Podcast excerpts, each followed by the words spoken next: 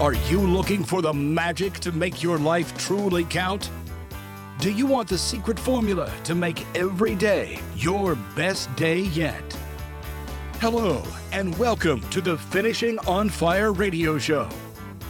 And now, here are your show hosts, Dave Wadsworth and Greg Vance. And hello, we are glad to be here. I'm Dave Wadsworth, the co-host, and Greg Vance. Good to see you, Dave. Good to see you. We want to talk to you tonight or tonight, whenever you're listening to it. I guess it could be tonight, or it could be in the morning or midday. But the topic we're talking about now is prosperity. It's coming from our book, Finishing on Fire, that's on Amazon. It's about living your legacy of purpose, passion, and prosperity. And we covered passion and we talked about our purpose, but we want to talk about prosperity because that's what we're really trying to key in for people to really prosper and enjoy life each and every day. And really that's what we're pushing today. We're talking about true prosperity, which comes from a fully engaged life. And that's what we want to talk on today. What do you say, Greg? Hey, I'm excited to, as you just said, we talked about purpose, passion, and now we're tying together prosperity with it. So it's a great bookend for those discussions. There you go. There you go. I want to start out with a quote, Greg. This is from the book, Finishing on Fire. And it's the prosperity vision of a 3-year-old. It's from their perspective, actually. It's Harper Lee in chapter 1. Harper Lee, my granddaughter, she's 3 years old and she is funny. And here's her thinking on prosperity. Harper is the richest person on the planet. Wouldn't we be if our outlook of everyone and everything was, gee, how much fun can they or that be? Come play with me is her constant request. True prosperity comes from the fully engaged life we see in the eyes of a 3-year-old. Everyone is a playmate. Everything is a plaything. What a fantastic outlook, perspective, and attitude. I like that one. Don't you, Greg? I love that. Hey, can you remember back to a time when you had that outlook? I haven't had it since yesterday. No, that come right from my wife. That's a quote from her. You're acting like a 3-year-old. He said, thanks for the compliment, right? Yeah, that's right. Hey, I'm growing up. They're very good. You know, you're right. I just remember the days that it was just all about living life, having fun, expression, and just, you know, getting after it. Right. Getting after it. Yeah. What about you? Do you remember stuff when you were young and you were carefree or? Absolutely. Yeah. And it seems like if you think between now and then, it seems like there's this process of just becoming, you know, as they call it, adult. As you get more and more responsibilities, you feel like you're just weighed down with things and you just lose that focus on seeing the rest of the world. Sometimes you're so tunnel visioned oftentimes because of the things that you have to do, you got to do, you're encumbered to do. And so I think we want to challenge people, challenge ourselves as well to, you know, every day, kind of when we wake up, think about pull off those blinders if we can. There's a chance they're going to get knocked off when you're in traffic driving to work or something like that. But this is funny. I know your computer's acting up and stuff, but we talk about enjoying life in the moment. And that's really what we want to teach you to do. And I read a book this week and I'll refer to it later on. It's by Matthew McConaughey. It's called Green Lights. And he's had a wild ride and he, as an adult, has kind of come full circle, but he was talking about someone, whether it was his mom or somebody, a relative was looking at one of these old folks' retirement places, and maybe it was his mother, and how he said, you know, this place is kind of cool because people like they don't really give a rip about anything and what people think, and they're just having fun and they're living in the moment. And I'm thinking, there you go. That's been prosperous because you're just enjoying life. And that's what we're trying to do here and talk about that a lot. And that moves us into, I guess the way I started the book was a question of your mentality and how you look at things. And one way is an abundance mentality. And then the other thing versus a scarcity mentality. And I've got a quote I wanted to read on that one, Greg, too. That's actually early on in the first chapter. It says, "The person living in fear always sees a problem in every solution. The fear creates a scarcity mentality. The faithful person lives and promotes the abundance mentality." And it talks about how this book takes you through living that abundance mentality and getting away from the scarcity mentality, which comes with fear and doubt and just, well, living under this COVID thing that we've dealt with for the last, 10, 11 months. A lot of people are living in fear. And they have that scarcity mentality. It's like, oh my, and they pull back and they just don't live. So what do you say about that, Greg? You got any comments on that? Yeah, I was actually going to share another little just micro story, I guess, with that. I've often heard scarcity versus abundance talked about, but one of the best word pictures I've heard is to visualize scarcity as a cake and to visualize abundance as a candle. So the way that works is if you consider, classically, if you're going to have a piece of cake or somebody else is going to have a piece of cake, the bigger or smaller piece they have, it's going to determine the other person's sizes that they're going to get. So that's the whole scarcity thing. We often think of that.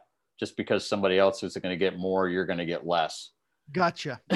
So on the candle side, if you ever lit a candle, it's got the nice flame on it. You can impact somebody else in a very positive light because you can lend them the flame that you have to allow that to be a spark in their life and to light their candle. And so it's really a place of abundance. You can light as many candles. As long as you have an infinite candle, it's going to burn for a while. You can light an awful lot of candles for other people. So if you take that into your own life and think about abundance and what you can do to bless other people and to provide positivity in their lives, that's a word picture that I enjoy. That's really, really a good analogy. I like the way, because a lot of people, they think of our lives as a single, cake. And if you get a piece, I only get a certain size that's left also. And as people take away from that, there's just a limit on it. And, right. and we want to teach people, we want to talk about that abundance where, hey, let's make a bigger cake. Let's make more cakes. Let's look at it in that way. But the candle, that's a great analogy because it lights the room. The first candle, you light it, and then you share it, and you then let them share their light, and just continue on. And that is huge. And I think we have to fight the negative in our lives and push that off so we can see that the value of that mentality, that prosperity mentality, that abundance mentality. That, hey, just because I get a piece of cake doesn't mean you're going to go hungry. No. We're going to share, but we're also going to help it grow. And I really like thinking that way. And I like promoting that. Yeah, I love that. Especially with, as you were just talking about Harper Lee a while ago, 3-year-old, we know one of the first things that's hard to learn when you're young is to share. Yeah. and to think about abundance versus it's mine. Yeah. So, that's a good thought. I like that. We're getting ready to have another grandbaby. Harper Lee is going to have a baby sister. Yay. And she's going to learn really quick. Yeah. We're excited about that one. It's coming up real soon. And Harper Lee's going to find out real quickly that she's not the center of the universe anymore. she's gonna have to share. She's gonna have to learn that yeah, there's a lot of toys there, but she doesn't get her way on everything. So I'm excited about that. And that's a great thing about having multiple children in a family. They do learn the value of sharing and growing together and playing together and socializing, just within the families to start with. And it's very important lesson. So that's a good point. I like you bringing that up. I know one other point, Greg, you were talking about, we wanted to continue on. When we talk about prosperity, we talk about a book that a lot of people have read by Napoleon Hill. It's Think and Grow Rich. And in America, I believe that you have the opportunity to turn nothing into really something. If you've got basic skills, you can communicate, or you have a desire, you can build anything you want. I think if you have an abundance mentality, you're looking for opportunities, you're looking for solutions, and you're constantly not giving up, but you're becoming aware. And that's something that Bob Proctor talks about. And excuse me, he's got a book about money being a magnifier.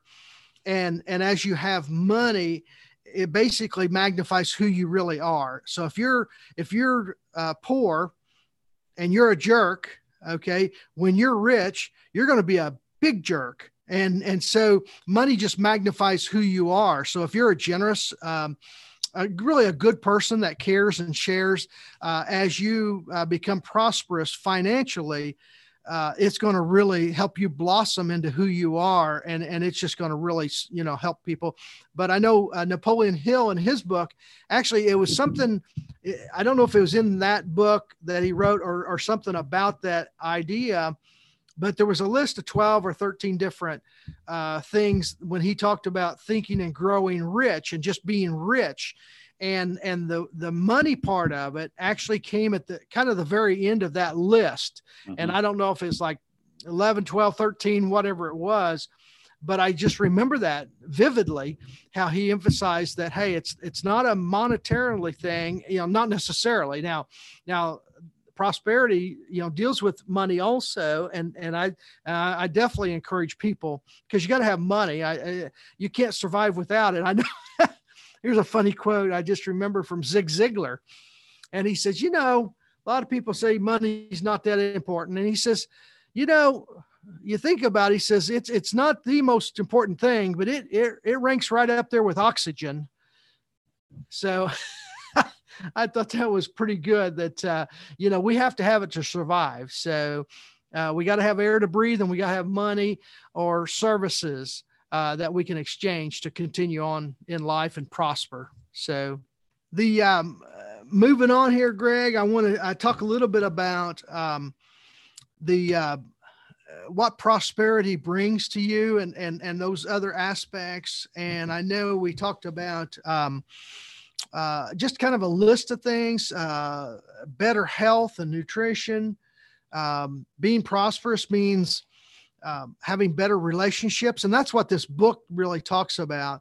If your relationships are good, that is huge, because every minute of every day you're dealing with either family or friends or coworkers or whatever. And so having very positive relationships around you is so critical. And then of course we talk about better families, enhanced life and freedoms that we have, better spiritual and life meaning pursuits. I talk about Viktor Frankl a lot, and how he talked about in his book, Man's Search for Meaning, as the key ingredient in life is your search for meaning. We have to have meaning in our life. And if we're just going about life and going through the motions like a zombie, if we just don't really have a purpose, we don't have that meaning, we're not serving others. And that's where you really find a lot of your meaning is being the best person you are, that you can be, and serving people is a big part of that. And that's just wisdom from the ages, really. Now, one thing I wanted to go back and talk a little bit about that book by Matthew McConaughey, Green Lights. And the thing was, in that book, he basically lived his life like a child, his adult life. He was looking for opportunities to enjoy life. He was constantly trying to find out who he was. He was game on every day. You know, who am I? How do I make myself better? What adventures or what experiments or what education do I need to become a better person? And he's got so many quotes in there that I really enjoy and really like. But he traveled over the world. He went over to Africa, Australia, all these different places. And he would go kind of incognito. He didn't want people to know who he was. And he would go to these places and I think South America, just a lot of different places where he would go. And he wanted to be himself, and he wanted to be accepted and be a part of a community for who he was, and not for any kind of fame or anything like that. And of course, it was all part of his discovery. His Australian adventure actually started when he was just finishing high school. He did an exchange program where he lived with a family outside of Sydney, and it was pretty amazing. He was with this kind of an odd, crazy family, and it just was it really quite an adventure that he had. But Matthew, you know, he's had wild times. He had so many experiences. He was doing all kinds of stuff, and it was just fun. And I thought, you know what? He is a good example of finishing on fire and actually living on fire. And that's what I thought was pretty cool. And so I just wanted to interject that book into this whole thing and just talk about, how he was living, almost like my 3-year-old granddaughter, and just being passionate and searching for his purpose. And obviously prosperity has come his way, because he's done very, very well in many films, winning all kinds of awards. But he got to a point where, you know, he was in so many of these romance comedies, and he would be out there, you know, that kind of become his label. You know, he was the guy. And he got to one point where he was actually saying, hey, you know what? I don't do that anymore. I want to move on. I want to take on scripts and roles that challenge me. And so he just, he took a different turn, and he held out. He had somebody come to him for some movie role, and they offered him $5 million. And he's like, you know, nope, not do it. That's another one of those romantic comedies. And then they jumped it up to like $10 million. And he's like, nope, sorry, not going to do it, you know? And then they went to like 12 and a half million. And he's like, well, let me look at that script again and see if maybe this is a little better, you know, thing. And they ended up going to 14 and a half million. And his wife, Camilla, said, you know what? You stick to your guns. And that's what he did. He said, you know, I'm just not going to do it, even at $14.5 million, which seems kind of crazy. And so what he did, he waited, and it was like 20 to 24 months. It was a real dry spell. And then all of a sudden it was almost like he was out of sight, out of mind somewhat, but he come back and took on different roles, and he was kind of like a new man again. And it was really pretty cool, really neat story about what he did. So anyway, but yeah, I lost Greg on the other end of this, so it's going to be mostly monologue as we go on here and finish this out. But talking a little bit more about prosperity, we are certainly in the mindset of abundance, and you finding out who you are and prospering in your life, and looking at, don't look at other people around you, but look at you yesterday. And that's the only comparison you need is who you were yesterday and say, okay, how can I improve? And what direction am I going? And am I truly prospering in my habits and the relationships that I have? Am I prospering in my whole thought process? Because what you feed your mind is, I think, really more important than what you feed your body a lot of times, because your mind can really set the tone for your life. And so it's so critical. But moving on, I just want to kind of finish up here on the prosperity thing and just encourage you to really sit down for a minute and think, okay, where am I at? Who am I around? Where am I going? And who am I going to go with or take with me? And think about those questions in your life. But I want you to be prosperous. And Greg, wherever he's at, he wants you to be prosperous too. But basically our question that we talk about every time on every episode is this: are you growing or are you dying? Because you're not going to sit still. You're either growing or you're dying. And ask yourself that. Financially, physically, spiritually, mentally, relationships-wise, education, health and nutrition, all the way down the line, are you growing or are you dying? And here's the choice. You can either fire up or you can fizzle out. And I just want to wish you all the best. And Greg, we'll see everybody next time. And thank you for listening, and take care. Blessings to you. Bye-bye now. Thank you for listening to the Finishing on Fire radio show.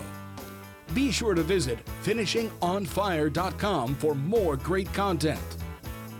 Go light your world.